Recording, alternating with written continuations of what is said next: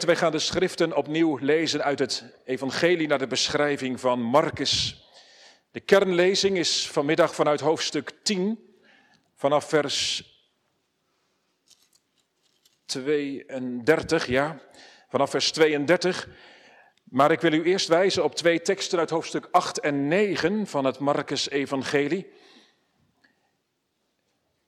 In de evangeliebeschrijving van Marcus staan drie lijdensaankondigingen van de Heer Jezus.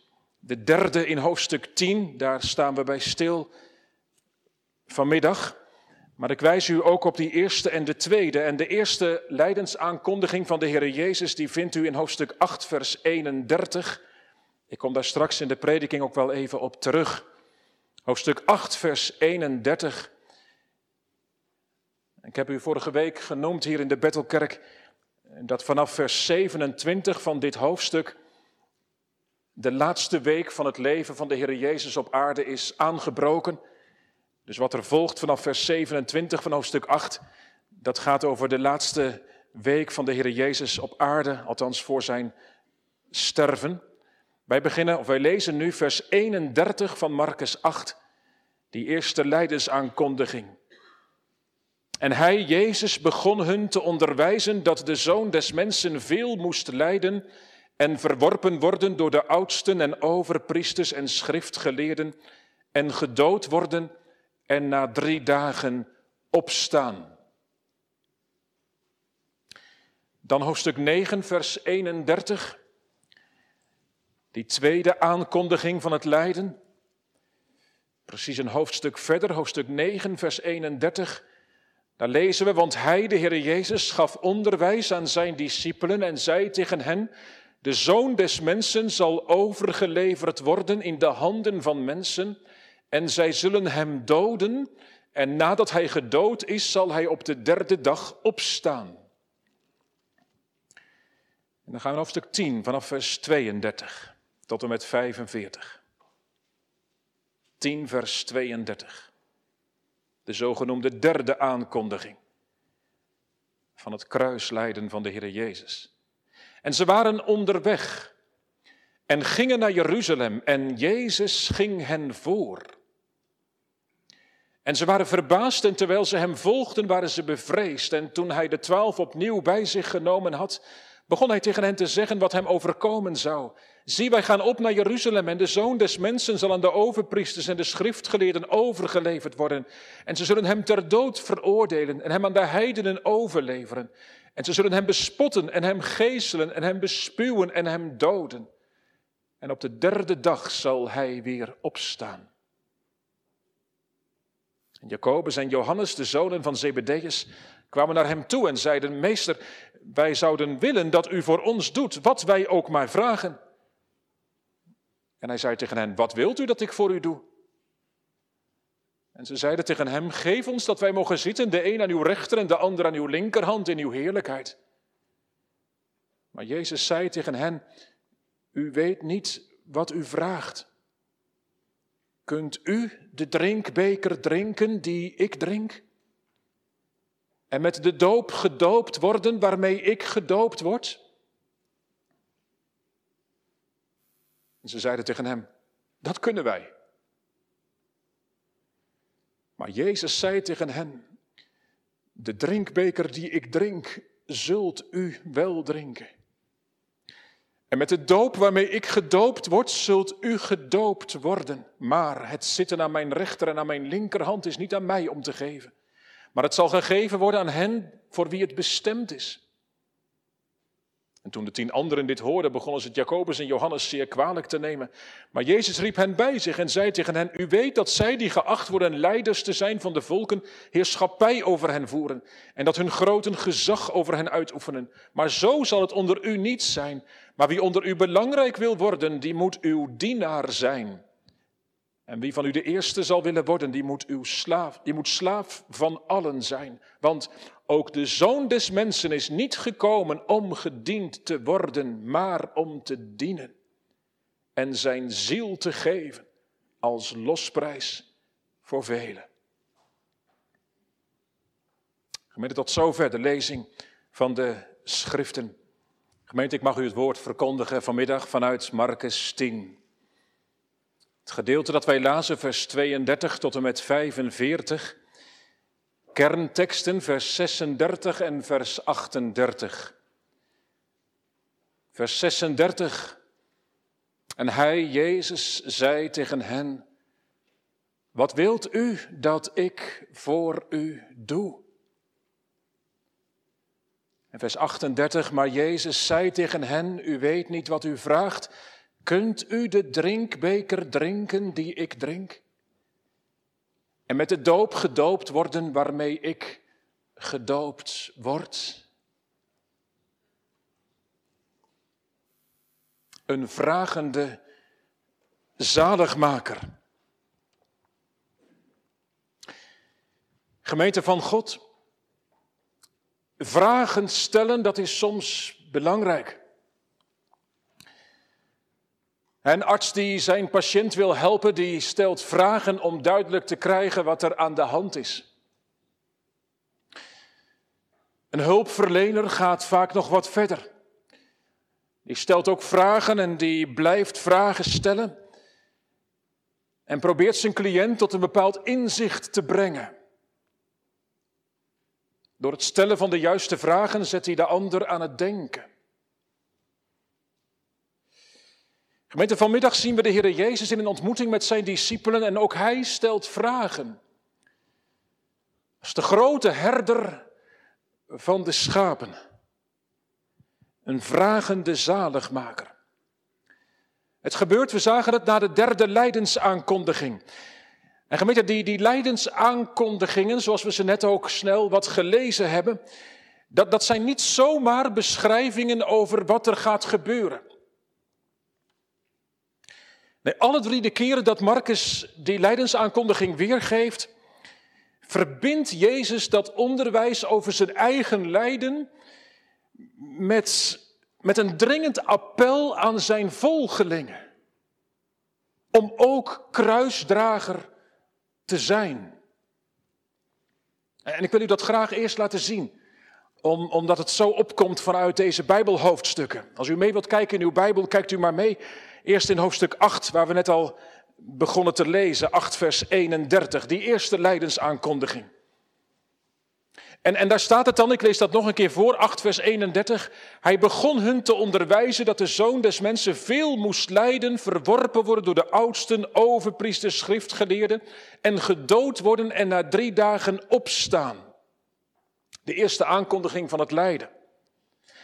Maar dat verbindt de Heer Jezus dan direct met het kruisdragen door zijn volgelingen. Vorige week in de middagdienst in de Bettelkerk hier hebben we daarbij stilgestaan. Vers 34, kijkt u maar, dat, dat komt er meteen achteraan, vers 34. Daar zegt de Heer Jezus, als hij zijn discipelen bij zich geroepen heeft en de menigte. Hij zegt, laat nou wie achter mij wil komen, zichzelf verloochenen, zijn kruis opnemen en mij volgen.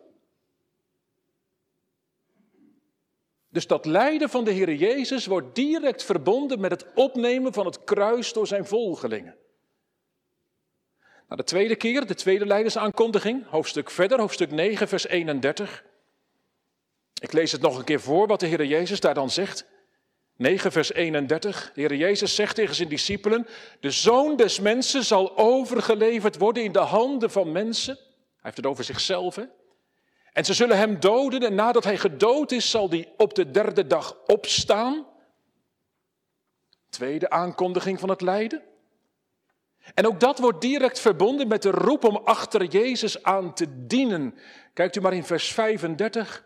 Vers 35. Hij ging zitten, riep de twaalf en zei tegen hen: Als iemand de eerste wil zijn, moet hij de laatste van allen zijn en een dienaar van allen. Dienen. Zoals Jezus diende, moet zijn volgeling dienen. En dan de derde leidersaankondiging, gemeente, ons Bijbelgedeelte voor vanmiddag, hoofdstuk 10. En nou staat het er nog uitgebreider, vers 33, vers 34. Ik lees het nog een keer voor. Jezus zegt, hoofdstuk 10, vers 33, zie wij gaan op naar Jeruzalem, de zoon des mensen zal aan de overpriesters, de schriftgeleerden overgeleverd worden. Ze zullen hem ter dood veroordelen en hem aan de heidenen overleveren, aan de Romeinen. En ze zullen hem bespotten en hem geestelen en hem bespuwen en hem doden. En op de derde dag zal hij weer opstaan. En ook nu, gemeente, wordt dat direct verbonden met het leven van zijn discipelen. Ze zijn geroepen om te dienen in navolging van hun meester. We gaan het straks verder zien. Als ik dat in één zin samenvat, gemeente, de, de stervende dienaar, met een hoofdletter, hè, de Heer Jezus, de stervende dienaar maakt in het leven van zijn volgelingen de dienst uit. Zal ik nog een keer zeggen? De stervende dienaar maakt in het leven van zijn volgelingen de dienst uit. Gemeente, kom. Derde Leidenszondag vandaag. En als het dan gaat over de vragende zaligmaker, is dat toch wel de eerste vraag die zich aan ons opdringt. Wat doet de prediking van de leidende Christus met u, met jou? Maakt die stervende dienaar nou in de praktijk van je leven de dienst uit? Gemeente, hier in het Marcus-evangelie zie je hoe die leidersweg van Christus direct gevolgen heeft voor het leven van zijn volgelingen. Het kan toch niet zo zijn dat de verkondiging van de leidende Christus, van het kruis van de Heer Jezus, dat je dat van zondag tot zondag voor kennisgeving zou aannemen, zonder dat je leven radicaal stempelt en bepaalt. Hoor de vraag die hij stelt aan zijn discipelen, vers 36. Wat wilt u dat ik voor u doe? Nee, dus niet de vraag, wat doet u voor mij? Nee, wat wilt u dat ik voor u doe? Hij is de dienende zaligmaker. Hij zegt in vers 45 afsluitend, de zoon des mensen is niet gekomen om gediend te worden, maar om te dienen. En zijn ziel te geven als losprijs voor velen. Jongens, meiden in de kerk of thuis meekijken, dat is, dat is vreemd eigenlijk. Hè? Wij, wij zeggen vaak tegen elkaar, dat hebben jouw vader en moeder jou vaak gezegd, de dominee zegt dat in de kerk vaak, dat, dat we de Heren moeten dienen, toch? Dat wij de Heren moeten dienen. Dat is ook bijbels hoor. Dat staat ook gewoon in de Bijbel, dat je de Heer moet dienen. Jazeker. Maar, maar, maar hier staat het toch anders. Hier staat dat de Heer Jezus uit de hemel gekomen is om jou te dienen. Dat is gek. Of toch niet? Dat de Heer Jezus gekomen is om, om ons te dienen. Hij vraagt, wat kan ik voor jou doen? Nou, wat zou je antwoord zijn? Als de Heer Jezus voor je komt staan, en dat doet hij vanmiddag, en hij zegt, wat wilt u dat ik voor u zal doen? Zeg het eens. Wat wilt u dat ik voor u zal doen?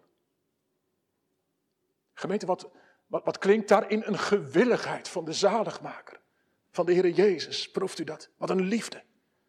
Wij hebben zo'n gewillige zaligmaker. Zie dat hier in de geschiedenis. Wie, wie Christus is. Daar gaat het om, hè? Eh, het gaat er niet om wat de discipelen voor hem doen. Eh, het gaat er zelfs niet om wat de discipelen hem aandoen, hoe aangrijpend ook. Het gaat er ook niet om wat u of ik vanmiddag hem te bieden heb. Of wat wij hem aandoen, nog een keer, hoe aangrijpend ook. Nee, het gaat erom wie hij is en wat hij doet. En, of u zich door hem laat bedienen, dat dan wel. Of u zich door hem laat bedienen. Hij die niet gekomen is om gediend te worden, maar, maar om te dienen. Nou, laten we eerst zien waarom hij deze vraag stelt. Wat is eraan vooraf gegaan? Nou, om, om, om dat wat nauwkeurig te bekijken, moeten we toch nog even terug naar die, naar die lijdensaankondiging vanaf vers 32.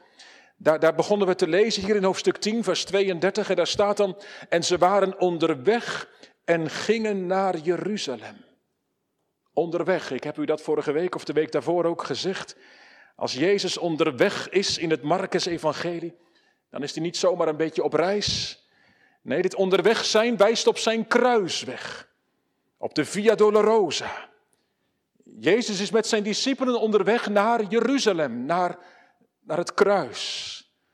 En dan staat er een veelzeggend zinnetje gemeend in vers 32, de tweede regel dan staat er, en Jezus ging hen voor. Jezus voorop. Zie je ze in gedachten gaan, die discipelen? En Jezus ging hen voor. Gemeente, alleen Marcus vertelt ons dit. Marcus schrijft hier heel gedetailleerd. Het is eigenlijk heel apart, want als je die twee evangeliën, Matthäus en Marcus, gaat vergelijken. Matthäus heeft 28 hoofdstukken, Marcus 16. Dus meestal is Marcus veel korter. Maar, maar hier is Marcus veel uitvoeriger en daarom ligt er ook de nadruk op. En Jezus ging hen voor. Dat doet denken aan de herder die voorop gaat. Als de grote goede herder gaat Jezus zijn schapen voor. Hij aarzelt niet. Hij loopt voorop. Waar gaat hij heen? Hij gaat heen, gemeente, om zijn leven af te leggen. Zo heeft hij het zelf gezegd. Ik ben de goede herder. Ik, ik geef mijn leven voor mijn schapen. Daarom, daarom gaat hij voorop. Niet, niet schoorvoetend, niet aarzelend, maar, maar resoluut en vastberaden. De tijd is nabij. Het gaat erom spannen, maar Jezus gaat. Onverschrokken. En gemeente, dat is voor de discipelen, zo blijkt in vers 32, reden tot, tot verwarring, ook wel tot angst. Bij deze derde leidersaankondiging begint het toch een beetje door te dringen, dat blijkt wel. De, de vaste tred waarmee Jezus opgaat naar Jeruzalem. Terwijl er allemaal signalen zijn dat er toch echt iets misgaat zometeen. Het brengt de discipelen in verwarring, in angst. En dan neemt de Heer Jezus zijn discipelen apart. Zie daar de goede herder. Hij houdt zijn pas in. En hij vertelt hen openlijk en duidelijk wat er gaat gebeuren. En gemeente, als je deze versen vergelijkt met die eerste en die tweede leidersaankondiging, misschien viel het u al op, dan is het ook hier nog gedetailleerder, nog nauwkeuriger. Heel bewust vertelt de Heer Jezus wat er staat te gebeuren. Het is voor hem volstrekt geen verrassing. Vers 33. Zie, wij gaan op naar Jeruzalem opgaan naar Jeruzalem. U weet waarschijnlijk, dat heeft alles te maken met dat omhoog gaan. Hè, wat je ook bij de feesten leest over de Israëlieten, Jeruzalem dat wat hoger lag. Maar, maar het betekent meer hier, gemeente, het betekent meer.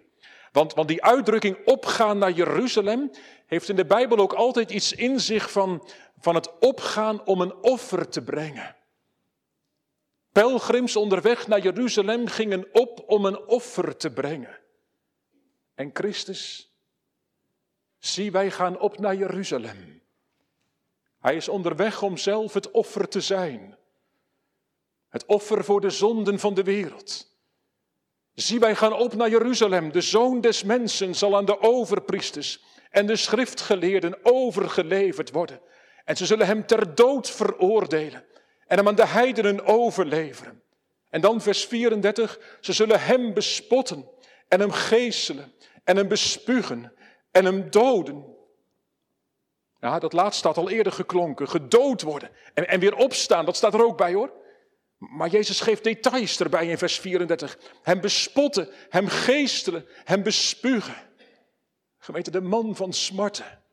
Hij ziet het steeds dichterbij komen. Hij weet wat hem te wachten staat. Maar hij stopt niet. Hij deinst niet terug. Weet u hoe Johannes dat schrijft in het Johannesevangelie? Ook heel indringend. Johannes schrijft in hoofdstuk 13, Jezus, wetend dat zijn uur gekomen was, heeft de zijnen die hij lief gehad had, lief gehad tot, tot het einde. Nu is zijn uur gekomen, dat beslissende moment. En Jezus gaat. Hoe staat het hier? Jezus ging hen voor. Je zou bijna denken zonder strijd en emotie, gemeente, maar dat is niet waar hoor. Lucas die schrijft dat er juist weer bij. Lucas zegt dat de Heer Jezus hierbij zegt, hoe beklemt het mij, dat zegt de Heer Jezus, totdat het volbracht is. Hoe beklemt het mij. Jongeren, heb dat in de gaten. Het is voor de Heer Jezus niet een koud kunstje of zo hoor, dat mag je niet denken. Nee, de weg die de Heer Jezus gaat is, is zo ontzaglijk. Wij kunnen dat niet peilen, op, op geen enkele manier. In de psalmen proef je er wel iets van. Van die diepe weg die Christus moest gaan. Misschien vond je het wel een beetje zwaar, die, die Psalm 69 net. Dat kan ik wel een beetje begrijpen, maar, maar dan moet je hem eigenlijk nog eens een keer lezen vanavond. En, en dan moet je echt aan de Heer Jezus denken. Want, want Hij heeft dat echt tot in het allerdiepste doorstaan. Hè? die woorden die we net zongen. Ik zink in het slijk. Ik voel mij overstromen. Ik ga te gronden. De vloed is mij te groot. Jezus weet dat het komt, maar hij gaat. Hij gaat vrijwillig. Hij gaat zonder aarzelen. Dit is de weg die hij wil gaan. Uit liefde, uit, uit pure liefde. Hij heeft de zijnen lief gehad tot het einde. En dan, Jacobus en Johannes. Ja, van je vrienden moet je het hebben, hè? Twee van de drie discipelen die, die hoorden bij de intimi. Weet je wel, Petrus, Jacobus en Johannes, dat waren die drie die af en toe extra mee mochten. Bij de verheerlijking op de berg en later in Gethsemane. Nou, Jacobus en Johannes. En, en ze komen naar Jezus toe. En die twee broers, vers 35. Meester, wij zouden willen dat u voor ons doet wat wij ook maar vragen. Beetje apart, hè? Komt naar iemand toe en je zegt, nou wat ik straks ga vragen, dat wil ik graag dat je dat doet. Ah, toch is het niet zo negatief bedoeld hoor. Het is een soort voorvraag. Het is eigenlijk heel beleefd in het Oude Oosten. Dat je het een beetje voorbereidt. Zo, zo doen ze dat hier, Jacobus en Johannes. En voordat ze hun vraag stellen, willen ze eigenlijk graag dat Jezus, dat Jezus bij voorbaat wel zegt dat hij, dat hij ze zal verhoren. Maar dat loopt anders, gemeente. Nee, nee, Jezus scheept zijn discipelen niet af. Dat vond ik toch wel treffend, gemeente, om dat ook hier te zien. Hè? Hoort hij misschien in de vraag van de discipelen toch iets van hun hartelijke verbondenheid? Want, want uit het vervolg blijkt wel degelijk dat ze Jezus als Messias erkennen. En dat ze geloven dat het koninkrijk van God werkelijkheid zal worden. Net heeft Jezus gezegd dat hij zal opstaan uit de doden. Hè? Dat hebben ze gehoord, vers 34. En zouden ze misschien nu denken, nou, nou dat betekent dan toch dat er echt iets gaat komen. Hè? Dat er echt iets gaat komen. Hij zal opstaan uit de doden. Het is dichtbij. Matthäus die schrijft dat de Heer Jezus ook iets gezegd heeft over, over plaatsen in de hemel voor de discipelen, tronen. En dat ze dan zullen oordelen, de, de, de volkeren, de stammen van Israël. En, en ja, wat is nou mooier dan dat je dat mag doen terwijl je heel dicht bij de Heer Jezus zit? Dat zou u toch ook wel willen? Dat, je heel dicht bij de Heer Jezus mag zitten straks. En, en misschien was het wel de liefde van hun hart, van Jacobus en Johannes, dat ze zeggen, Heer Jezus, mogen we nou straks, straks heel dicht bij u zitten als dat gaat komen? Meester, meester we gaan u iets vragen en, en ja, wilt, wilt u dat doen als we het straks gaan vragen? En, en dan stelt de Heer Jezus een vraag terug. Dan zegt de Heer Jezus, wat willen jullie dat ik voor je zal doen? Zo vol liefde, gemeente. En in die vraag horen we het hart van de zaligmaker kloppen hoor vanmiddag. Wat wilt u dat ik voor u zal doen? Mijn lieve discipelen, ik heb jullie net verteld welke weg ik zal gaan. Door lijden tot heerlijkheid. Wat wilt u dat ik voor u zal doen? Hier ben ik. Vraag maar. Gemeente, daar hoor je de hartslag van de Heer Jezus. Die gekomen is niet om gediend te worden, maar, maar om te dienen. Wat wilt u dat ik voor u zal doen? Hij wil zijn leven geven tot een losprijs voor zijn discipelen, voor velen. Dit is waarvoor hij kwam. Dit is de weg die hij wil gaan. Dit is het hoogste, het meeste, het diepste wat ooit iemand zou kunnen doen. Deze liefde, liefde tot in de dood. Die liefde gemeente die komt op uit het hart van God. Deze weg die Christus hier gaat is, jongeren, die is begonnen in de hemel. Zo mag je dat zien hoor. Een lied zegt, het is het eeuwige erbarmen dat mijn besef te boven gaat. Het zijn de liefdevolle armen. Het is zijn hart dat open staat. Nu gaat hij doen waarvoor hij gekomen is. Voor wie gaat hij dat doen? Ja, voor zijn vader, ja. Ja, maar, maar voor wie nog meer? Nou, voor zondaren. En dat is het wonder, gemeente, van alle wonderen. Hè? Paulus zegt dat later in de Romeinenbrief. Die zegt, ja, bij, bij hoge uitzondering hè, zou je nog voor iemand je leven kunnen geven. Nou ja, dat kun je je een beetje voorstellen, misschien, een klein beetje. In de Oekraïne nu, hè. Dat mensen vrijwillig zich melden om te vechten, om, om te verdedigen. Om, hè, ze geven hun leven voor het vaderland. En, hij zegt Paulus, dat kun je je dan nog een klein beetje voorstellen misschien, maar, maar God bevestigt zijn liefde voor ons, dat Christus voor ons gestorven is toen wij nog zondaars waren. Gemeente, hoor deze vraag van onze heiland. Wat wilt u dat ik voor u doe?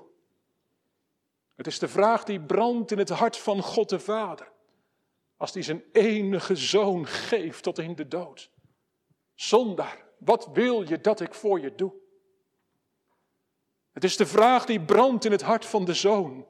Als hij onderweg is hier naar zijn bittere lijden en sterven. En als hij straks met wijd uitgespreide armen hangt aan het kruis. En, en iedereen die naar hem kijkt toeroept. Wat wilt u dat ik voor u doe? Gemeente, het is de vraag van God de Heilige Geest vanmiddag hier in de Bethelkerk. Want hij is hier, hè? Dan gelooft u toch ook. De Heilige Geest. Die ons aankijkt en zegt, wat wilt u dat ik voor u doe? Jongens en meiden, precies dezelfde vraag vroeg de Heer Jezus ook aan Bartimaeus. Bartimaeus ken je wel, hè? Dat was die blinde man die aan de kant van de weg zat. Is vast wel eens over verteld. Weet je wel, die blinde Bartimaeus, die had geroepen, Jezus, zoon van David, ontferm u mijner. Nou, dat staat hier aan het eind in ditzelfde hoofdstuk. We hebben het niet gelezen. En, en, en daar, daar, stelt de Heer Jezus exact dezelfde vraag in vers 51. Wat wilt u dat ik voor u zal doen? Ook aan Bartimaeus stelt de Heer Jezus die vraag. En hij stelt hem vanmorgen aan jou en aan u. Wat is nou het meeste, het diepste wat Jezus voor je zou kunnen doen? Dat is toch dat hij je zonde vergeeft? Ja toch? Dat is toch dat hij het goed maakt tussen God en je hart? Daarvoor is hij gekomen. Nou ja, Jacobus en Johannes hadden er al over nagedacht. Wat ze aan Jezus willen vragen. Want als de Heer Jezus die vraag aan hen stelt, wat, wat, wat wilt u dat ik voor u zal doen? dan klinkt het antwoord van de twee broers, vers 37. Geef ons dat wij mogen zitten, de een aan uw rechter en de ander aan uw linkerhand, in uw heerlijkheid. En dan klinkt de stem van Jezus opnieuw. U weet niet wat u vraagt. Gemeente, daar moeten we stil bij worden. Want ook wij hebben zo onze gedachten bij wat Jezus voor ons zou kunnen doen, toch? Ook wij brengen onze gebeden bij God. En we vertellen vaak aan de Heer wat hij voor ons zou kunnen doen, toch? En ja, echt hoor, zijn nodigende vraag klinkt vanmiddag, zonder enige aarzeling. Wat wilt u dat ik voor u zal doen? Maar dan, gemeente, bij onze gedachten en bij onze gebeden. Als het gaat om het wereldgebeuren vandaag. Als het gaat om je persoonlijke leven. Wat verlang je nou eigenlijk van de Heer? Waar is het je om te doen? Wij denken vaak zo precies te weten wat God voor ons zou moeten doen, toch? Maar zou de Heer vanuit de hemel ook tegen mij moeten zeggen en tegen u en tegen jou, je weet niet wat je vraagt. Je weet niet wat je vraagt. En voordat jij denkt, jongeren, en ik dacht het ook wel een beetje hoor af en toe, waren die discipelen nou zo dom? Snapten ze er nou helemaal niks van? Hoe, hoe krijgen ze het in hun hoofd om dit te vragen aan de Heer Jezus? Ja, weten wij wat wij vragen als wij bidden? Als we bidden om, nou vul het eens in, waar, waar bid je nou meestal om, s'avonds, morgens? Geweten zien bij de consequenties van wat wij vragen. Hebben wij zicht op dat grote plan van God met ons eigen leven en, um, en met onze gezinsleden en, en met onze kerkelijke gemeente en, en met Nederland en, en met deze wereld? Hebben wij zicht op dat grote plan van God dat bezig is om, om het koninkrijk van God te laten komen? Leven wij bij dat woord van, van God, hè? dat Hij gezegd heeft dat voor degenen die God lief hebben, alle dingen meewerken ten goede. Waarom bidden wij zo vaak naar onszelf toe? Waarom bidden wij zo vaak naar ons aardse geluk toe? Naar voorspoed in dit leven? Terwijl Gods gedachten toch veel groter, veel hoger zijn dan onze gedachten.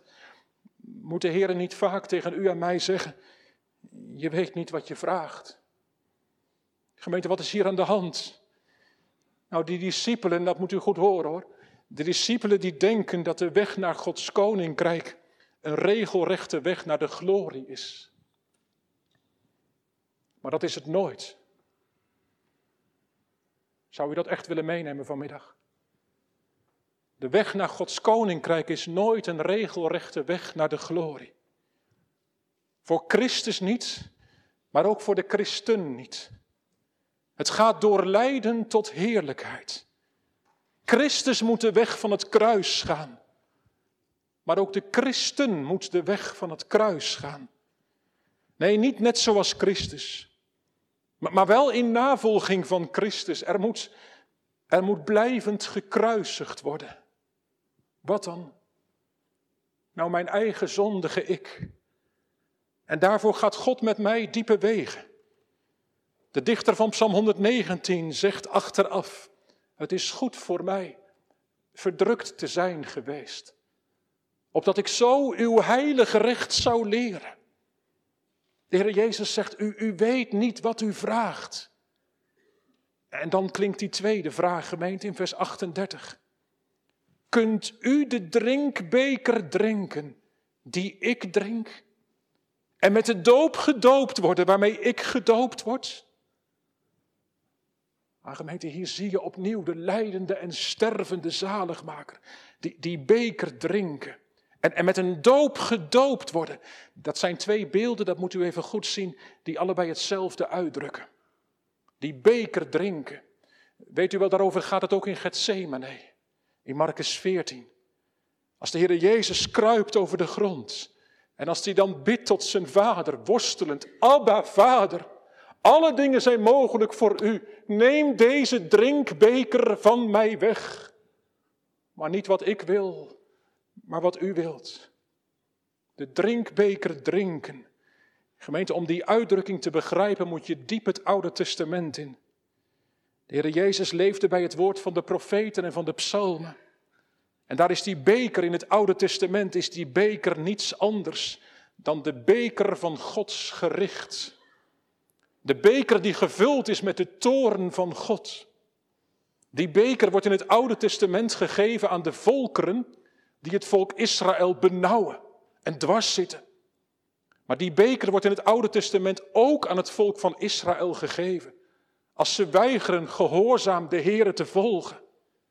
Die drinkbeker, dat is de beker van Gods toorn. De beker van het gericht. De beker van het oordeel over de zonde. En kijk eens gemeente, Christus weet dat hij die drinkbeker gaat drinken. Tot de laatste druppel toe. En dat doet hij voor zijn discipelen. En voor allen die zijn verschijning hebben liefgekregen. Christus gaat die drinkbeker helemaal leeg drinken. Gevuld met de toren van God. Hij gaat die plaatsvervangend leeg drinken.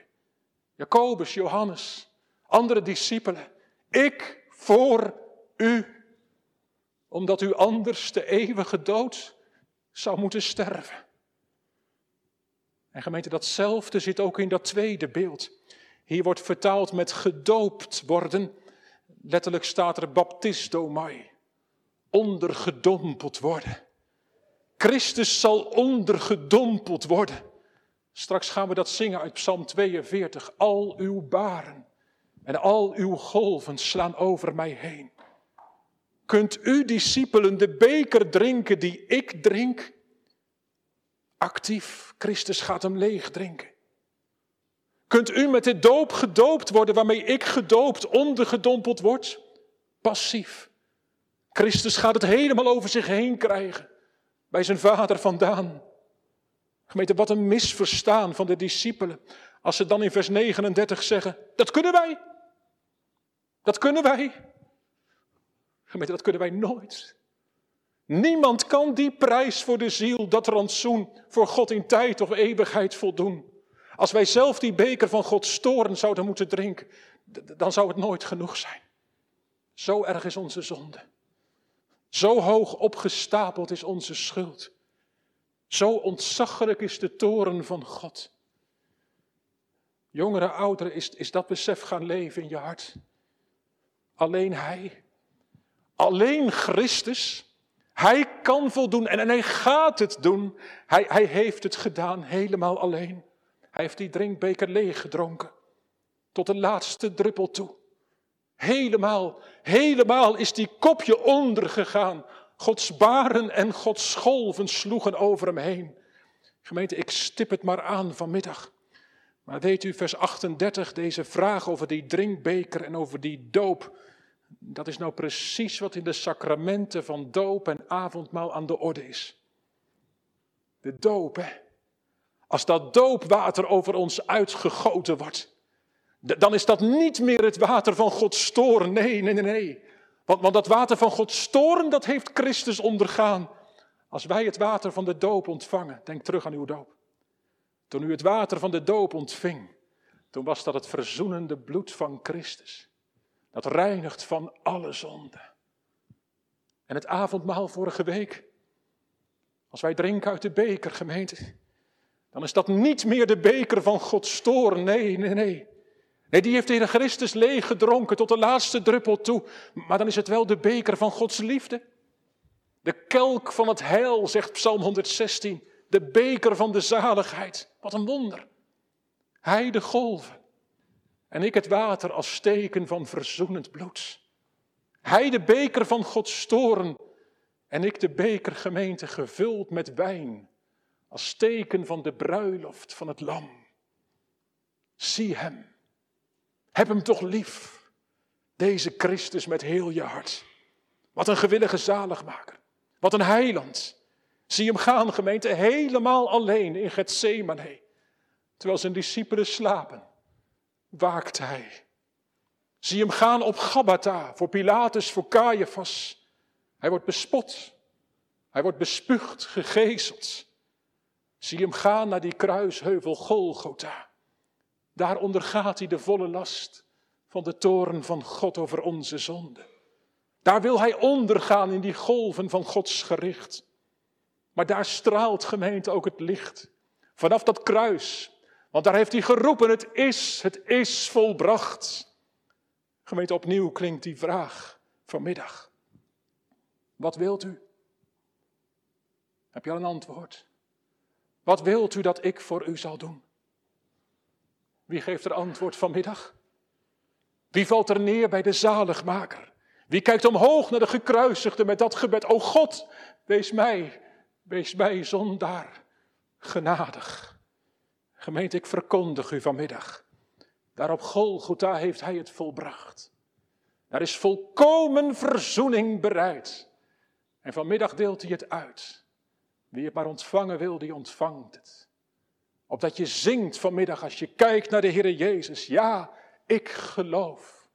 Ja, ik geloof dat Jezus voor mij stierf. En dat Hij aan het smadelijk kruis mijn eeuwig hel verwierf.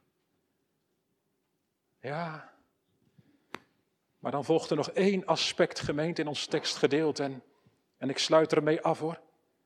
Maar wat zegt de Heer in vers 39 tegen zijn discipelen?